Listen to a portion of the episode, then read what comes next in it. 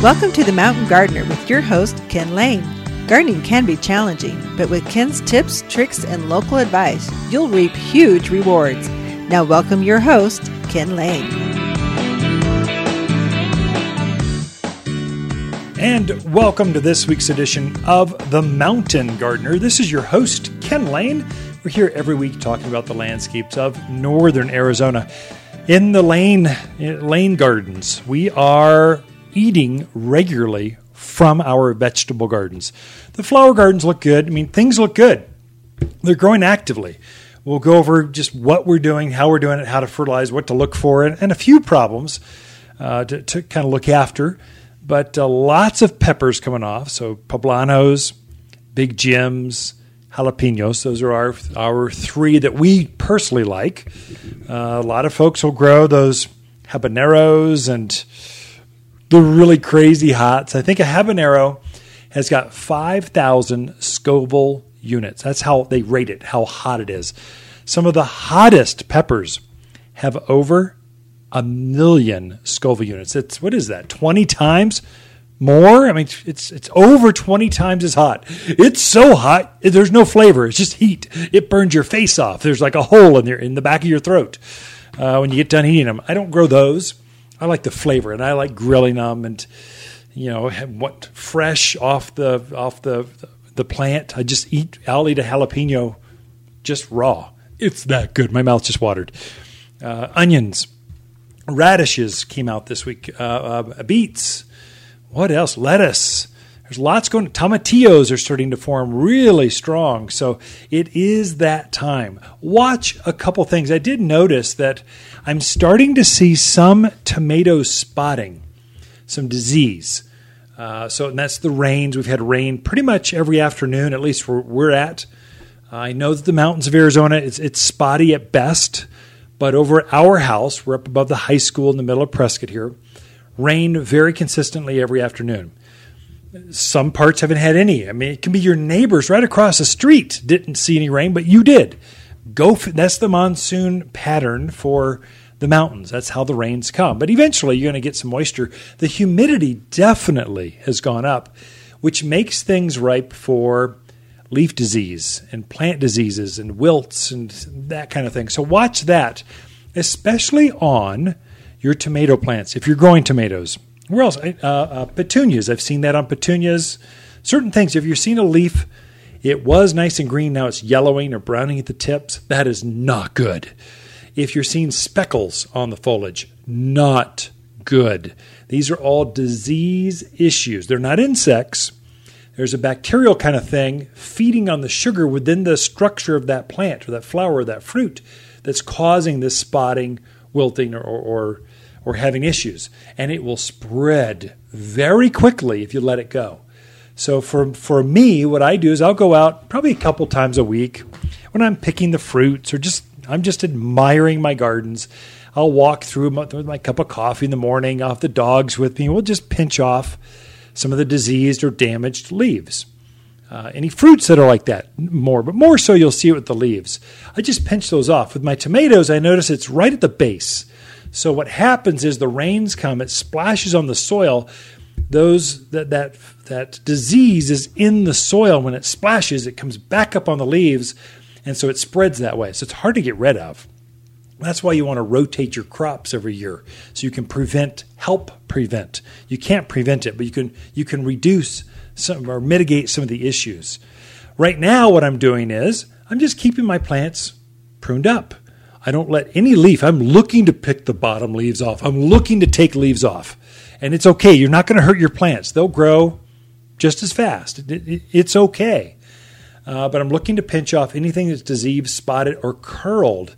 Uh, Verticillium wilt is a classic. Uh, there's no cure for this disease that gets in, in the plant, gets in the structure of the plant, and now the leaves start to curl up. And once that happens, because there's no cure, you pretty much rip the plant out of the ground and you kind of start over just to keep it from, from spreading to your other plants. I would suggest when you see a few curled leaves, just pick them off real quick. See if you can get ahead of this, and don't just throw them down on the ground. Put them, have a trash can with you, or a bucket, or a garden tote, and, and th- throw them away, get them off your property. You don't want that diseased leaf to be there just to come back and haunt you again in, in three weeks because you've had a couple heavy rains. So that that's what I'm looking at. So most of my tomatoes, they don't have many leaves on the on the bottom of them. They've all been picked up. I don't want any leaf growing down and touching the ground. I never let suckers or branches or anything grow towards the ground and touch it. I'm trying to stake things up or cage them up to keep them off the ground. The same would apply for tomatillo because uh, they're related tomatoes, tomatillo, uh, peppers, uh, pretty much any kind of fruiting plant is going to be that way. I mean, not as much watermelons and that kind of stuff. I haven't seen that, but I am definitely noticing disease starting on my tomato plants. So I'm just I'm just pruning them off, and it's okay. They're fruiting like crazy still. They'll just keep growing up. That's that's okay. But just put it on your radar. What I do is when I do see anything with a leaf spot, if I don't find an insect, I'll share one insect I found in my gardens, what to look for. But uh, if I'm seeing just curling, spotting, browning leaves, what I'm doing is I'm cleaning them up. I'll fertilize them so that they push new foliage. That's really easy. Then I'll spritz the whole plant with Revitalize. It's an organic disease control. What it does, it is revitalized. It's, it's a foliar spray. You, you, you spritz it. It's kind of like a trigger sprayer. You kind of spritz the foliage, and then it keeps that disease from getting up, from spreading through that plant. And then it makes the structure of the plant actually more robust. And so if you're seeing it coming from the soil, you can actually you can actually drench the soil. I've done that on a couple plants, but mainly I'm spritzing my foliage right now. I'll do that every 10, 14 days or so just to make sure uh, I'm not going to have anything take out my my crops that I'm harvesting right now. I mean, we're, we got we're eating well. Uh, I am prevent. I'm doing a preventive strike on my pumpkins and zucchinis.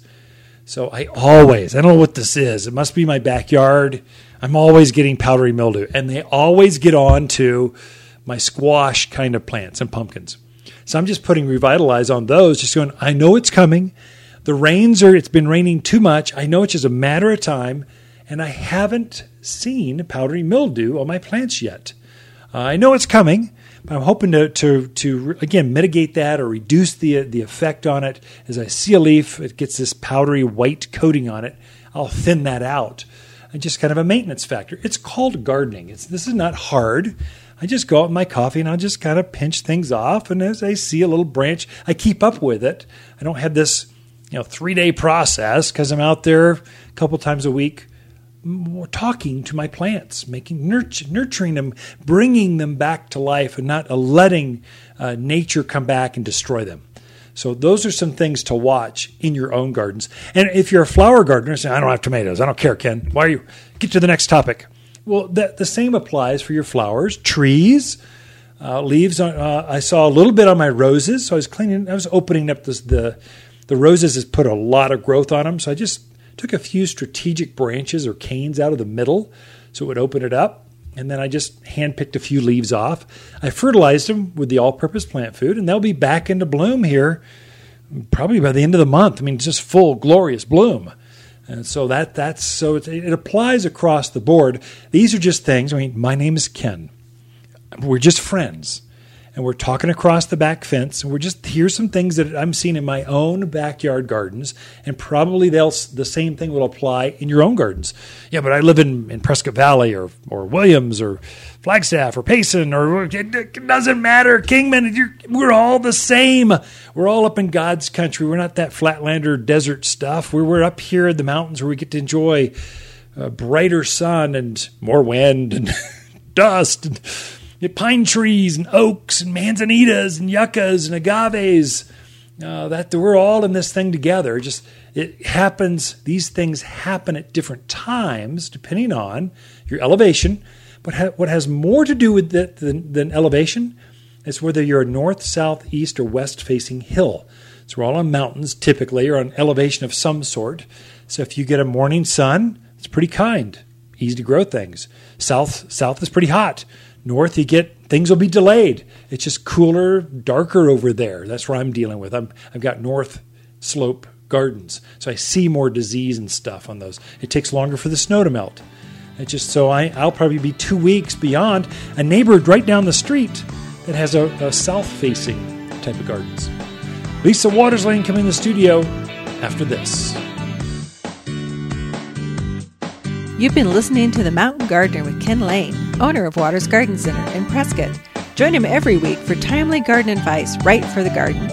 Visit Ken where he can be found throughout the week at Watters Garden Center in Prescott. Hi, Ken here with the plants of the week and our Purple Magic Crepe Myrtle. You'll be wowed by the sheer amount and intensity of the purple blossoms that shadow this impressive bush. Leaves emerge as bold red foliage in spring and then turn bright green just as the purple flowers erupt in summer. It blooms twice, first in summer, then again in autumn. And at $39, you can have more than one in the gardens. Watters Garden Center, 1815 Iron Springs Road in Prescott, where people who love to garden, they love to shop. Hi, Ken here with the plants of the week and our timeless beauty desert willow tree. Large, fragrant burgundy and lavender flowers appear in big, bold clusters all summer long. This unique water selection is prized for its extra long bloom time without the need of seed pods. The flowers are highly attractive to hummingbirds, 100% Arizona native, and just $59. Watters Garden Center, 1815 Iron Springs Road in Prescott, where people who love their native plants to really bloom, they love to shop.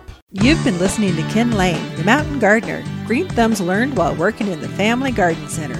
Now, welcome back to the Mountain Gardener. And we are back with Lisa Watters Lain in the studio. She comes each week with your garden questions. Welcome back, Lisa. Thank you. Always good to be here. Have your gardens recovered from our trip, from our vacation? You go away on vacation. Part of the cost to travel mm-hmm. is we're going to lose some flowers, and we we lost, we lost a couple of them. Couple. May, well, no, I mean they all look pretty good except for the I mean, more cactus, portulaca, vincas, pentas. The bullet you can't kill those things. They did. yeah, they came through. it was it was kind of petunias hard took it. driving into the driveway and going, "Oh my god, my pot!" Yeah, well, that's the problem with irrigation. Sometimes they listen. Sometimes mm. your computer doesn't listen to what you told it to do. So it's operator error. Well, no, it's computer. I'm going to blame it on the hardware, and the hardware will blame it on the software. All you techie folks, you know what that's all about. So, Oh eh. sure, okay. Anyway, we got garden questions this Yes. week. What do we got?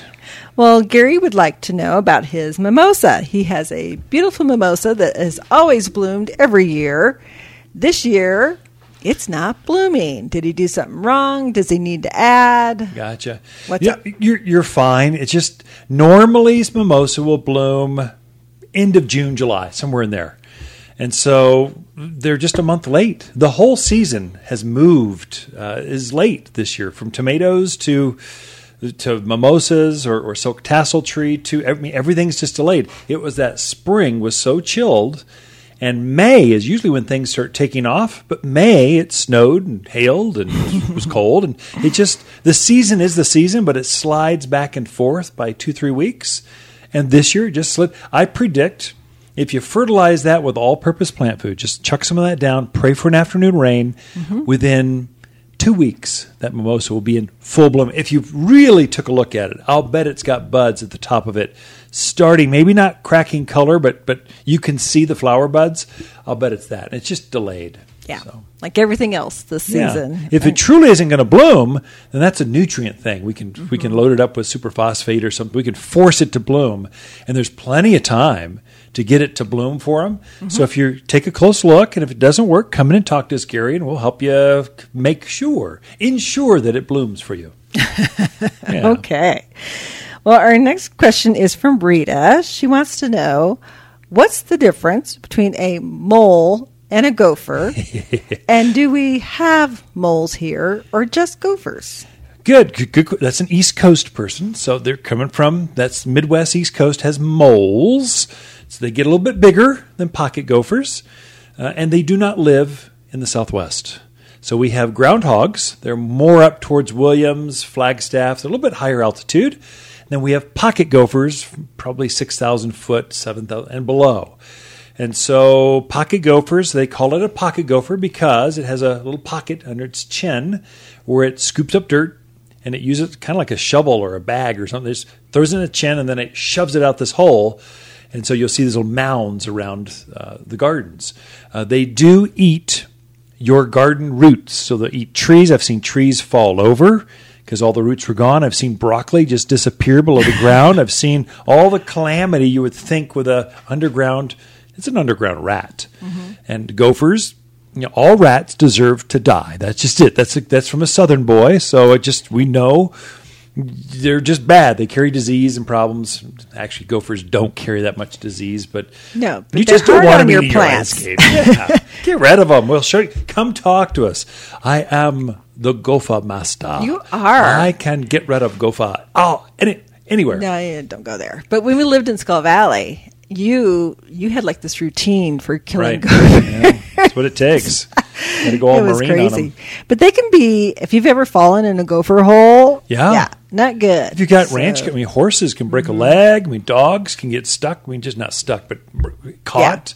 So it's something you really want to watch. Yeah. And mainly, they'll eat your landscape till nothing's left. It just mm-hmm. looks like a bomb, like someone took a bomb field and just took out everything. Yeah. And so they're and they'll multiply two to three litters per year. So they go from one to many in just just like a year. I mean, just they you have to get on them, and so you set a trap or you do bait.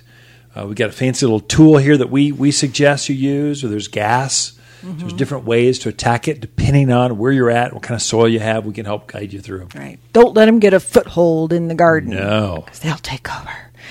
Thomas would like to know can he use honeysuckle as a ground cover for erosion control, or is there something better you can recommend? Oh, honeysuckle does. That's a great one. Now you'll see them staked up where they're mainly they'll crawl up a fence. That's where you see them in magazines or they're magical, but they will grow equally as well, if not better, trailing across the ground or up a hill or to to hold, to hold things in. And the beauty with vines, they'll root, and you put your drip emitter on that plant, and the, the, the vines will grow out. Oh, I don't know, six, eight, ten feet. then they'll touch the ground and start rooting and form another another plant. So it'll quickly spread for you. But other suggestions, and here's where you can probably help me just as well. Cotoneaster, spreading Cotoneaster, junipers. junipers. I've seen over at Yavapai College they use trumpet vine mm-hmm. as a ground cover. It's amazing. It's beautiful. Uh, Virginia creeper, Yeah. another vine as a ground cover. It's amazing. Uh, but we've got a whole series of ground covers here if you need help. If it's a really big space, I would suggest changing it up. This is where having a designer help you put companion plants together that complement each other, then how to line them out.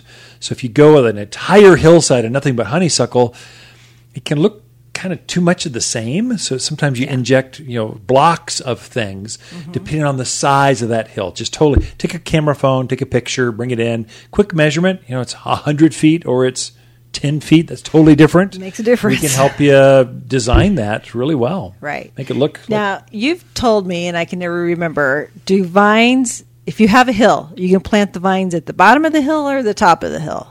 Or does it matter? doesn't matter. Both. Okay. They'll Vines naturally want to grow, or plants naturally want to grow up to the sunlight. So if you plant at the top of the hill, you're gonna have to train it to go down. It's some some hills you can't plant in the hill; it's just too Mm-hmm. steep. So you plant at the top, then you start pinning. We've got fancy pins here. You just you just kind of stake it right there and pin it to the ground. You force it, you train it Mm-hmm. to grow where you want it to grow, but it'll naturally just grow up. Okay. All right. Lawrence would like to know can he grow a semi dwarf cherry in a container? And if so, what size container and how long can it be grown in that container?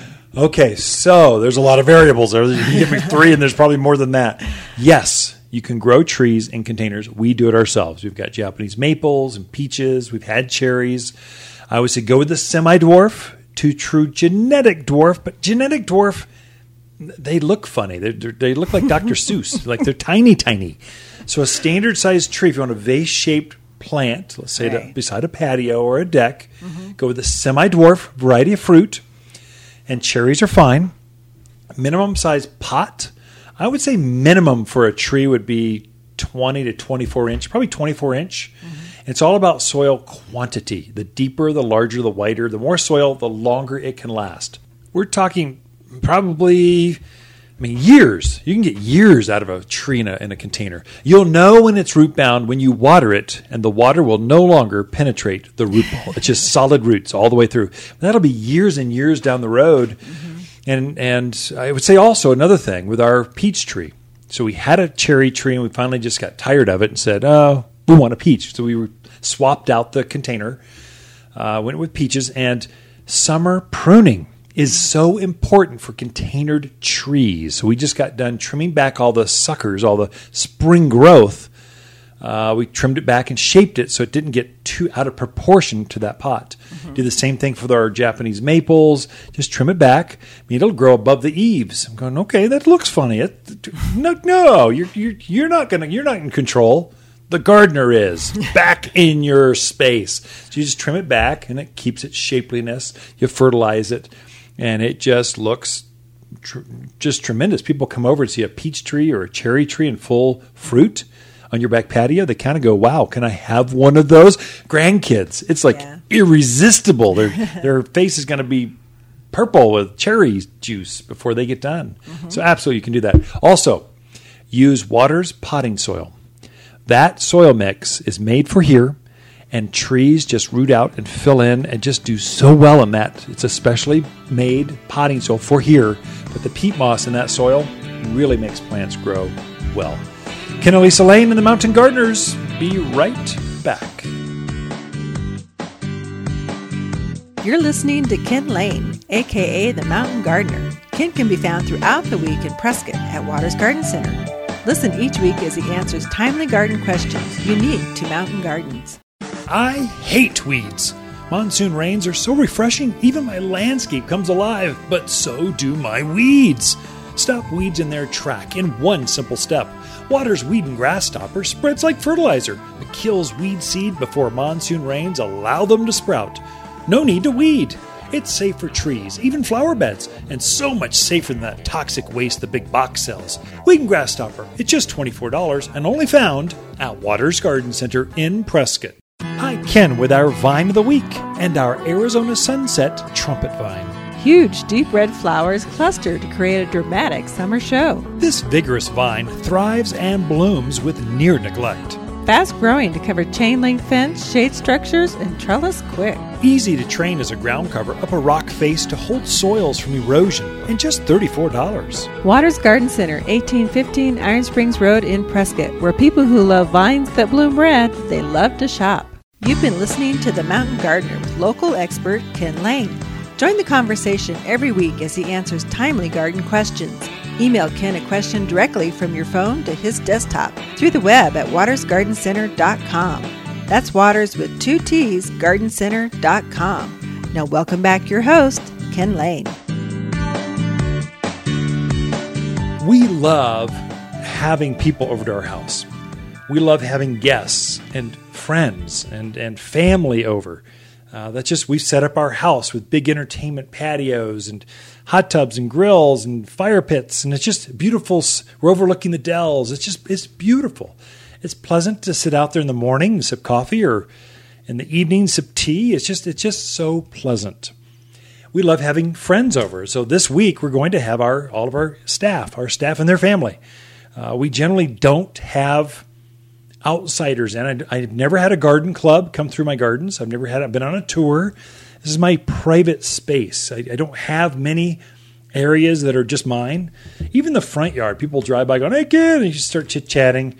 Uh, in the backyard, though, this is our sanctuary. It's our private garden, and it truly is a delight. The dogs love hanging out back there, and we we share that with our our friends and family, and now our employees, our staff members and their families. We'll show them off. We'll show off, tell them why we're rain harvesting this way and why the pond flows here and what we can expect from how we uplight the junipers and the artwork and we'll why we're using uh, this kind of ground cover instead of this. We share our gardening thinking, our philosophy, and why it looks so good. The pressure's on though. I mean, you have a whole bunch of gardeners. These are hardcore plant nerds. They work at a garden center, one of the best in the country, and they're coming over to your house. The pressure's on, I'm telling you. So I, I want to make sure it looks looks really good. So they'll be wowed. And so and they'll have some opinions or thought or questions. We'll just, and then we'll have some barbecue, and I'm going to roast my uh, father's special stuffed pepper recipe. So he handed down to me. So we're going to harvest the, the gardens and roast peppers on the grill. I'm going to have my grandmother's peach iced tea out. And so it's just going to be a delightful time in the backyard. Uh, that's part of the reason that we're such a great place to work. I mean, we're noted as, I mean, Lisa and I are noted as great bosses because we actually care about our people. We, we, we share everything. I mean, there's an open book. You want to know how much we made, how much we sold, how many units of this, what it costs to do this, why we have a great employee discount. We just treat our staff with respect. We treat them like family. They truly are like family. Uh, so if, if you're doing something wrong, we'll call you on it just up front, hey, and if you're doing something great, we'll go, we'll call you on it. Go, hey, well done, love that, keep it up. Hey, can you help me with this? I need I need your opinion on this. How do we figure this out? Help us with this. And so, um, I'm actually looking forward to Thursday having the staff over to the house. It sh- should be fun. So. I have a couple things. We, we went on vacation. Was that two weeks ago? And I had a couple deaths. So I'm going to have to freshen up the pots a little bit. But other than that, things look good. My petunias are yellowing just a touch. They're blooming like crazy. I need to refertilize. They've the foliage is getting yellow in spots. So I need to kind of make sure they're green before. Uh, and I think I can do that. Here's a secret too. If you see some yellow foliage, if you want to green it up really fast, do not use ironite. That's the old school way of doing it. But it is probably an iron deficiency. And, and here's why I say that iron deficiency is, is the plants have been flushed, they've been watered so much, uh, the nutrients get locked up in the soil or it flushed out all the nutrients, and it's lacking really lots of minerals. And the main mineral is iron. And so iron is yellowing to the foliage. It's very easy to give it some iron, and you'll see iron at any garden center, any box store, any warehouse, uh, hardware store. They're all going to have iron out. It's going to be in capped because this is the time of year when you sell it. Here's what you want to look for you want the bag to say quick release or chelated, C H E L A T E, chelated. Chelated iron means available right now. I mean, the plant, it's usually liquid form, not always. Sometimes it's in a granular form. We've got both here at the Garden Center. Uh, we've got actually three different quick release irons. We don't sell a slow release iron, which is what ironite is. It just you're, you're putting iron on ironite on now for next year's use, really. Uh, here you want something faster. You need to react now. And so you'll put a chelated iron on or a liquid iron, and you'll see that plant literally green up within days. I mean, it is amazing to watch. Kind of fun. And it just takes it right up, takes it through the root structure, and just right into the structure of the plant and greens it right up. Keep on it. I did notice one, two of my plants. I have a pansy that, that survived the summer It was looking good. All of a sudden, it went yellow on me. Let me tell you why. And then my tomatillo uh, vegetable started to yellow. It was not an iron deficiency. I got to looking at this, and it was spider mites. Spider mites. There was a little bit of webbing on the pansy, but none on the tomatillo. I didn't see it, but they had both of the same insect. But there's a spider web. It's called spider. It's called spider mite. Had uh, it's got a spider web to it, but little tiny thousands of insects get on the plant and they scrape the foliage, the, the flesh, off of the leaves. And so they started to get this thinned yellowing look. So the, the symptom was yellowing, going, What the heck went on? A week ago, they looked great. Now they don't. I sprayed them with some triple action, which is a spider, it's a mite control, and they're looking better already. It'll probably take them a couple weeks to recover, but they're starting to, to rebound. Uh, but that, that's a couple things to look at in your own gardens. The Mountain Gardener, your source for timely garden advice right for higher elevations, guaranteed to make a difference in your yard this season. Hi Watters with this week's Plant of the Week and our Black Satin Blackberries. A thornless, milky smooth blackberry that loves the Arizona sun and produces the most deliciously sweet, deep blackberries. Soft pink flowers cover the nimble canes and then yield hordes of the most delicious, juicy blackberries a gardener could hope for. Ready to plant in just $19 and only found at Watters Garden Center, 1815 Iron Springs Road in Prescott. Where people who love to grow the sweetest berries love to shop. Hi, Watters with the plants of the week and our black lace elderberry. Tense purple foliage is finely cut for a dramatic effect. Creamy pink flowers contrast nicely with the purple leaves. The red berries are edible and make delicious elderberry wine, jams, or just left on the bush to attract birds. A dramatic accent are planted as a trouble free head high hedge and just $17. Watters Garden Center, 1815 Iron Springs Road in Prescott, where people who love their elderberries, they love to shop. You're listening to The Mountain Gardener with local expert Ken Lain. Mountain gardening is very rewarding, with a few Ken's tips, tricks, and garden shortcuts sure to turn your thumbs even greener. Now, welcome back to The Mountain Gardener. And we are back with Lisa Watters Lain in the studio for you. She comes and just shares her garden expertise, her garden thoughts, what's going on in her gardens and just shares that so you get a different perspective. If you talk to 10 different gardeners, you're bound to get at least 12 different ideas. So, just on any given subject, because it's exciting mm-hmm. uh, to, to see how gardens come together. No one way to garden is right, it's whatever's right for you. And so, no, Lisa, my way is right. No, my way is right. That's why you make such a good team. You are an go. independent gal. That's what yes, I love about you. I was raised to be an independent woman. And you are. Yeah. So are our girls. Three daughters, and actually, all four kids are oh, yeah. very independent. I mean, surprise, it, like it stuns some people where they're going, wow, they can go off across the country, across the world on their own. Going, yeah, they've been doing that since they were like 12. So yeah, we're flying our kids back to visit grandparents when they were mm-hmm. 10, 8 on airplanes by themselves. This pre 9 11. We're dating ourselves a little bit. But, That's true. But yeah, absolutely. They did. We used to send them to uh, Haiti. Where else have they been? Thailand. Yeah, they've been. They've been more places than they have. That's irritating. Yes, it is irritating. Of course, they've also been nasty, nasty places. So oh, they've, they've been, been to, nice places too, all yeah. over Europe and. Our yeah. oldest, well, one of the twins just got back from Greenland. I mean, it's yeah. yeah. So, garden ideas. Ooh, You're sharing okay. that. Enough about our kids. Well, what? actually, it ties in. Really? I'm going to tie okay. these two topics together. Okay. So, travel. We love to travel. Yeah. In fact, we just got back. And as you mentioned before, when we got back, we looked at our pots, or I looked at our pots and started crying because uh, the irrigation system didn't go off. And so we lost a few things, but there are some things that looked even better yes, than when they we were, left. Yeah.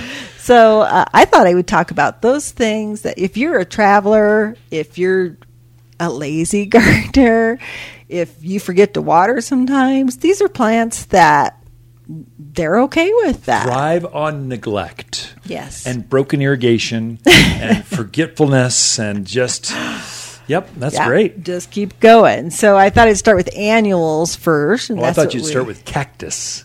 Yeah, well, succulents. So annuals, those things that have one season and then they're gone once we get cold. Yep. So the things that survived in our yard that looked beautiful when we got back was the annual vinca, mm-hmm. uh, which is just a great plant. It's deadheads itself. It's crazy drought hardy, pretty green leaves, bright color flowers. I love that plant.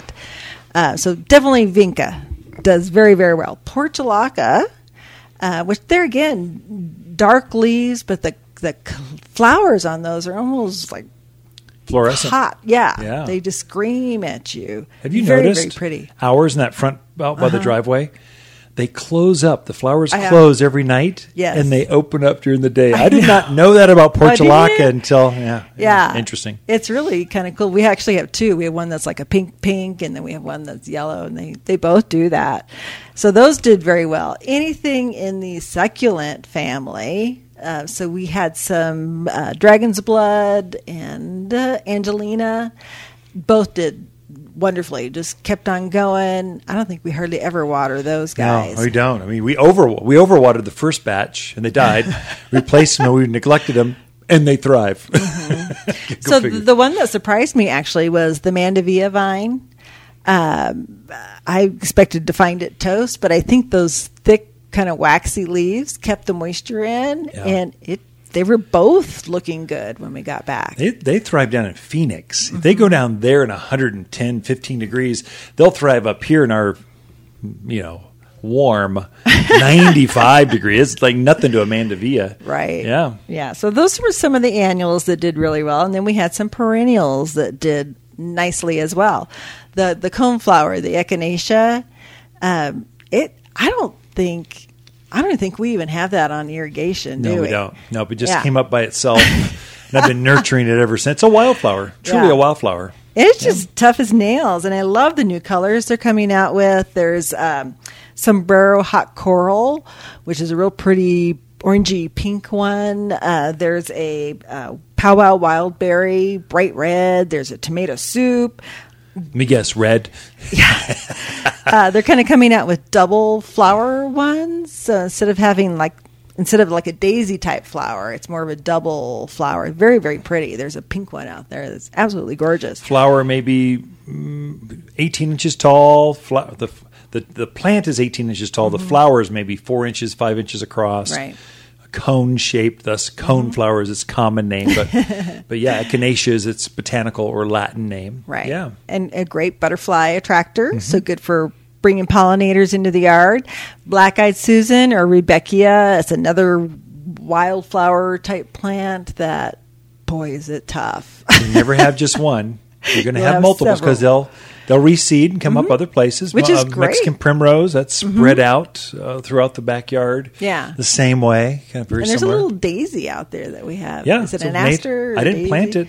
It just kind of showed itself. up. And And if you're pretty, I encourage you to grow and show off in the yard. And if you're ugly, be careful. You're gone. about to be gone. Yeah. daylilies. Um, I think daylilies had their time in the sun where there were like daylily clubs and blah blah blah, and then they kind of went out of favor.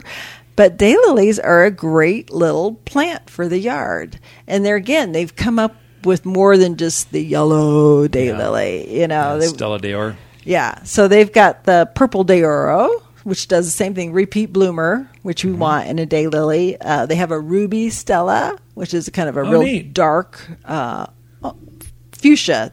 I think it's supposed to be red, but I think it's fuchsia. Uh, endlessly coral is another one that we've gotten this year that's new. Really, really pretty out there in the yard. And those guys are tough and they're mostly animal resistant, I believe, aren't All they? daylilies are, are Mm-hmm. animals. Yeah. Javelina, deer. They're, they're not going to bother daylilies. Yeah. There's proof. I mean, just they're right there and they can eat them and they don't. so. Uh, another one, of course, we can't forget the Russian sage. Those those will survive a nuclear holocaust. I'm pretty sure. but they just you can ignore them, especially if they've been in a year or so. Just ignore them. don't water them, and they're or they'll get yeah they'll actually bloom better if you don't water them. Fertilize them, bring the color out, but Mm-hmm. Right. don't water them. They'll just take whatever rain comes, and they will do really well. Yeah, Gaura is that way too. I Yeah. have found uh, we have a couple patches of Gaura that I know there's no irrigation to them and hasn't been for a couple of years, and I keep thinking, oh, they're not going to come back. Yeah. but they do. And Yeah. they have the white ones. They come in pink. They come in a dark pink. Some are tall. Some are a little shorter. Uh, but a great addition out there into the yard. And then also, we kind of mentioned sedums, but um, we have one out there in a pot that has a mixture of I think three different succulents Yeah. in it, just three different Yeah. sedums. It is really cool. In fact, we just took it and just plopped it right into a container. Got rid of the plastic pot and Yep. plopped it into a nice ceramic. Beautiful, absolutely beautiful. And those will actually winter over nicely for you. And you'll have that color even in the wintertime. The dragon's blood and the Angelina is like a lime green, kind of drapes over, really, really pretty.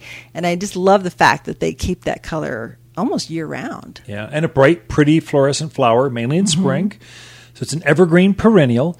This is important for your Southern Cal, Phoenix, Tu- Tucson folks. The, there's a lot of annuals, uh, sedums, so they'll- they won't go through the yeah. winter. These are varieties that will winter over for us. They're the hardiest of all the sedums uh, uh, or succulents. Uh, they don't have thorns, but they just spread. And they get this real chubby, leafy. They retain a lot of moisture within their their foliage, and so that's what makes them so tough. Yeah.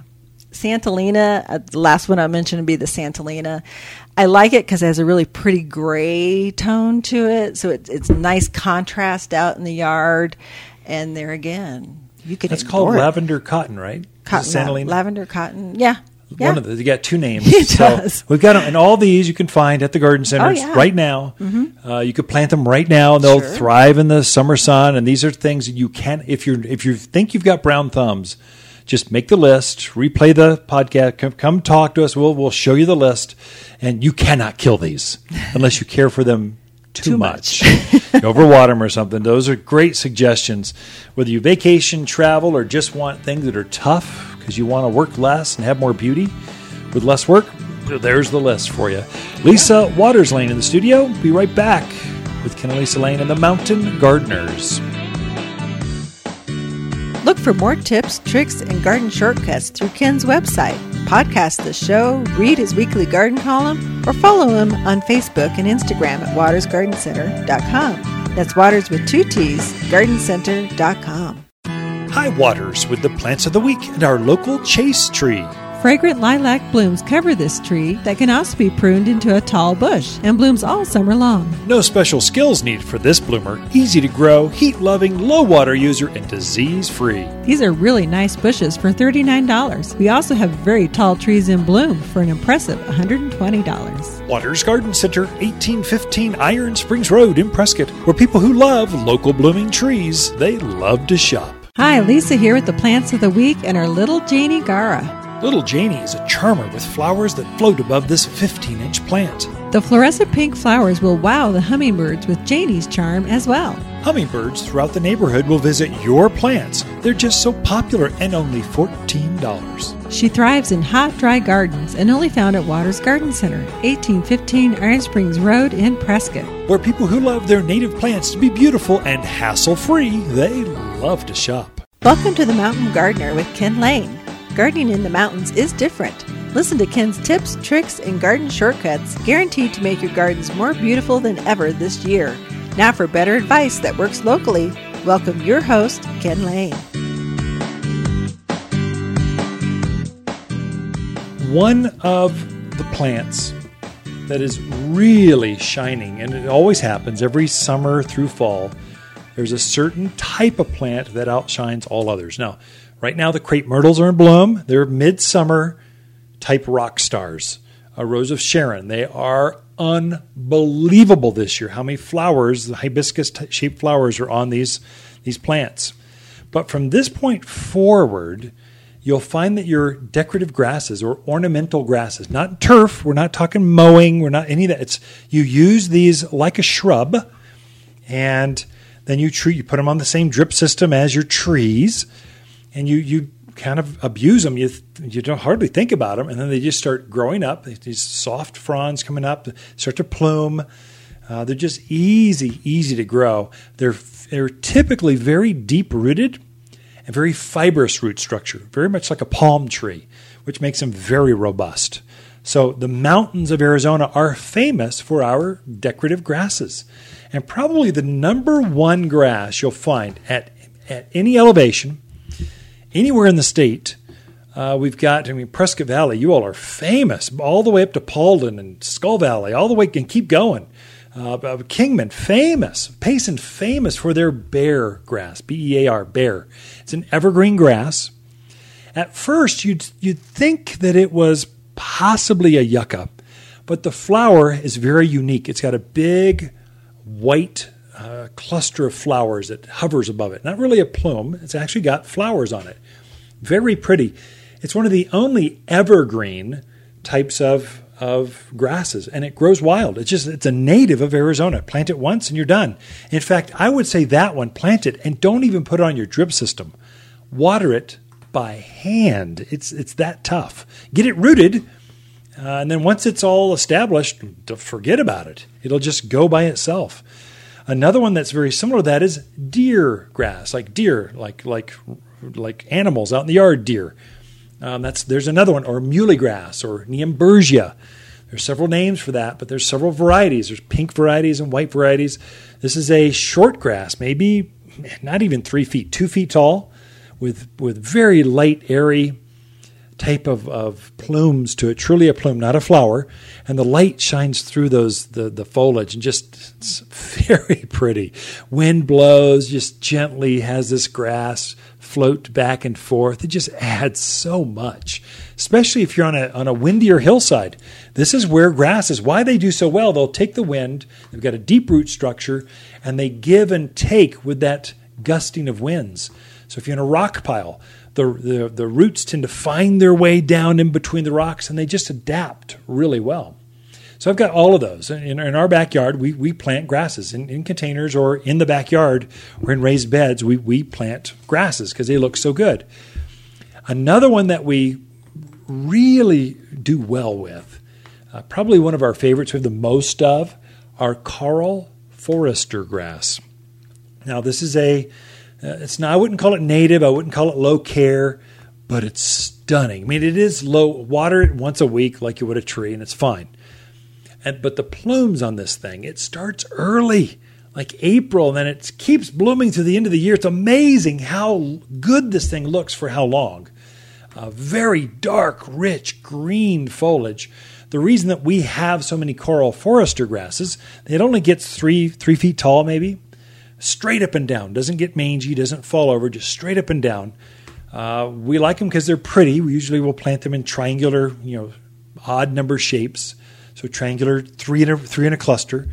Uh, but the dogs, we've got dogs. We love our dogs. You got to take care of your dogs, right? If you have cats, I'm sure the same way. The cats would love to digest this rich green. It's almost like having a wheatgrass smoothie every morning. It's very healthy for you. Well, dogs know this about Karl Foerster grass. Now, if you've got a bunch of deer and javelina roaming through your yard, I don't know if I'd put that one right out there. But if it's in the backyard where it's protected, where ours is, um, go at it. Just pretty.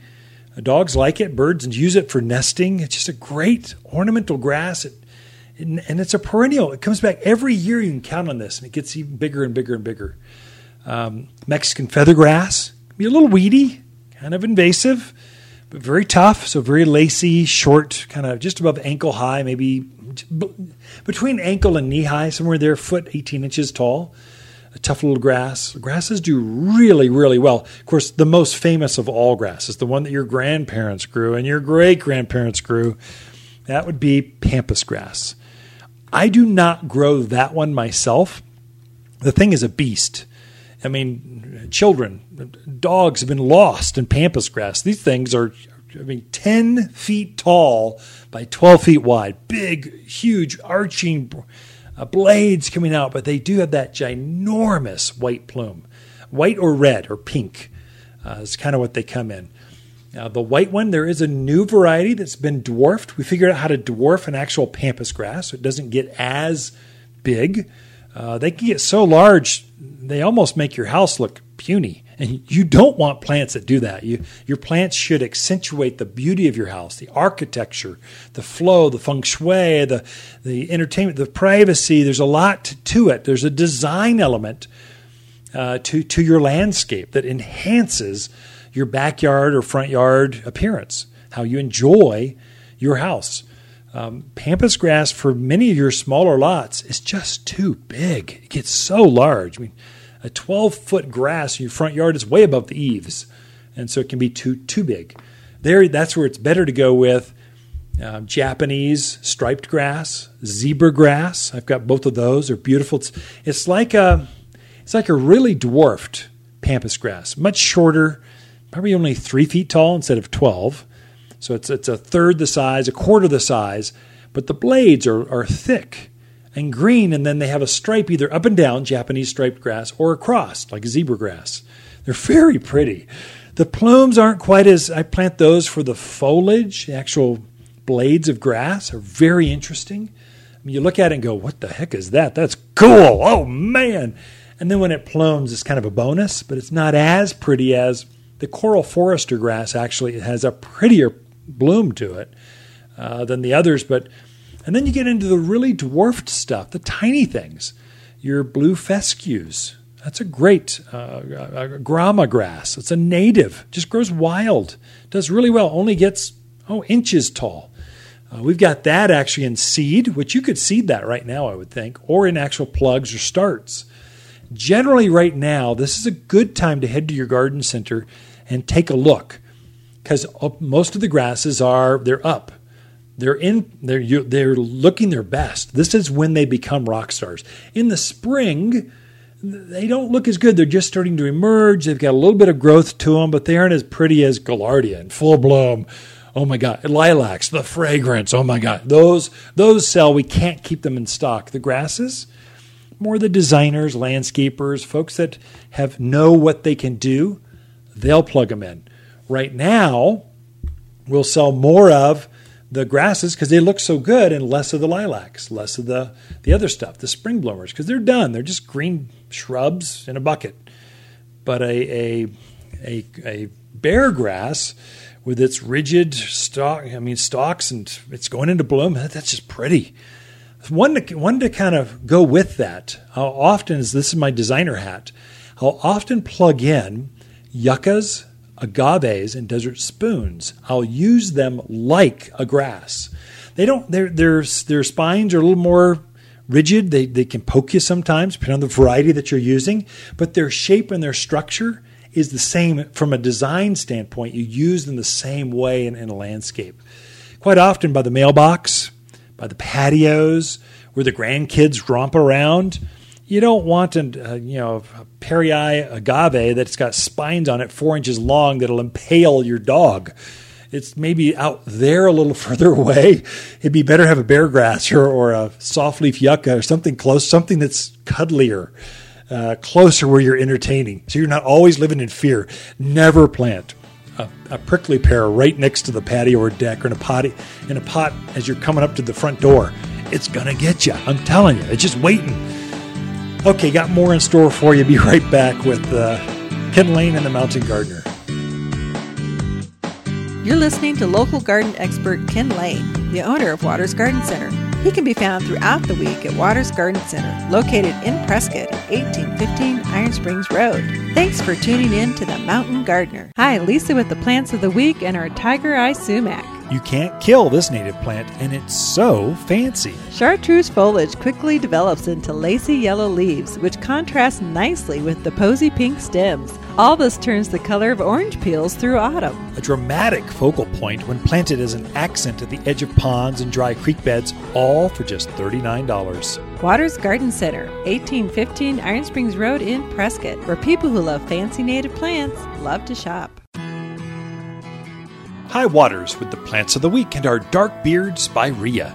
If you want butterflies, fragrant flowers, low water plants that take little maintenance, then look at this dark blue wonder.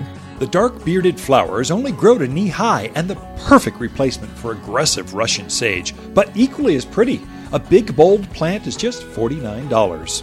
Watters Garden Center, 1815 Iron Springs Road in Prescott, where people who love to garden, they love to shop.